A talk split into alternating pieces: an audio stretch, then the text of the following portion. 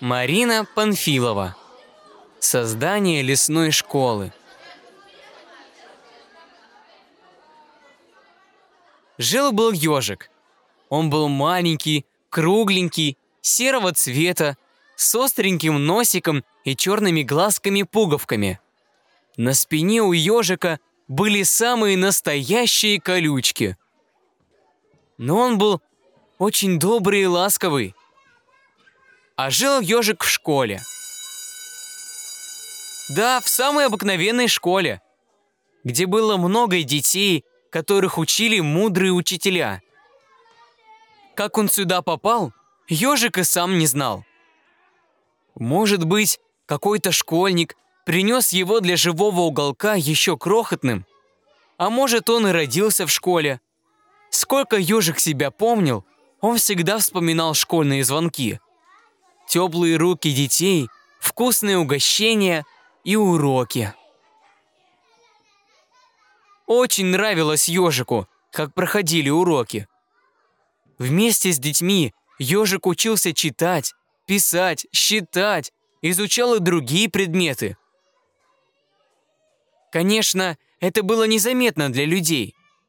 Им казалось, бегает ежик, радуется жизни. А ежик мечтал.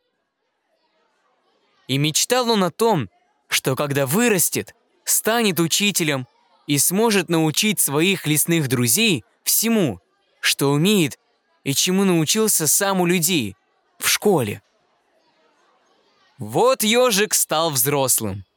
И пришла пора осуществиться его мечте. Лесные жители построили настоящую школу, в которой будут учиться зайчата, лисята, волчата, мышата и другие зверята. Учитель Ёж готовил класс к приему первоклассников. В светлой комнате стояли столы, стульчики. На стене висела доска, на которой можно писать мелом. Ёж принес учебники, книжки с картинками, которые помогут научить писать и считать. Сорока принесла в лесную школу блестящий звонкий колокольчик. «Зачем ты принесла в школу какую-то игрушку?» — спросил у сороки сторож Крот. Ведь в школе не играют, а учатся. Сорока важно ответила. Меня еж попросил. Я буду отвечать за звонки. А зачем нам звонить? Школа же не пожарная машина. Удивился Крот. Эх ты, ничего про школу не знаешь. Если звенит звонок, значит пора на урок. А если на уроке звонок, Значит, пора отдохнуть, дружок!» Затрещала сорока. «Подожди, сорока, объясни мне еще разок.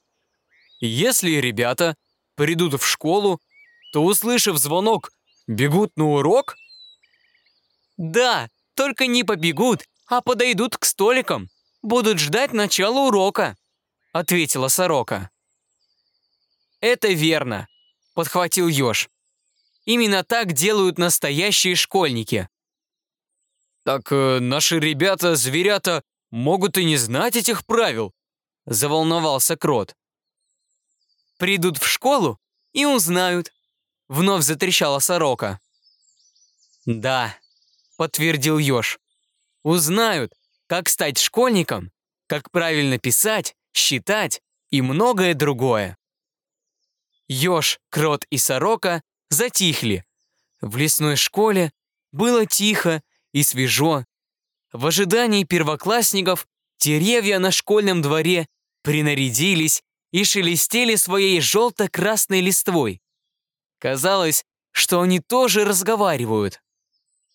«Пора! Пора!» — объявляет всему лесу клен. «В школу! В школу!» — шепчет березка.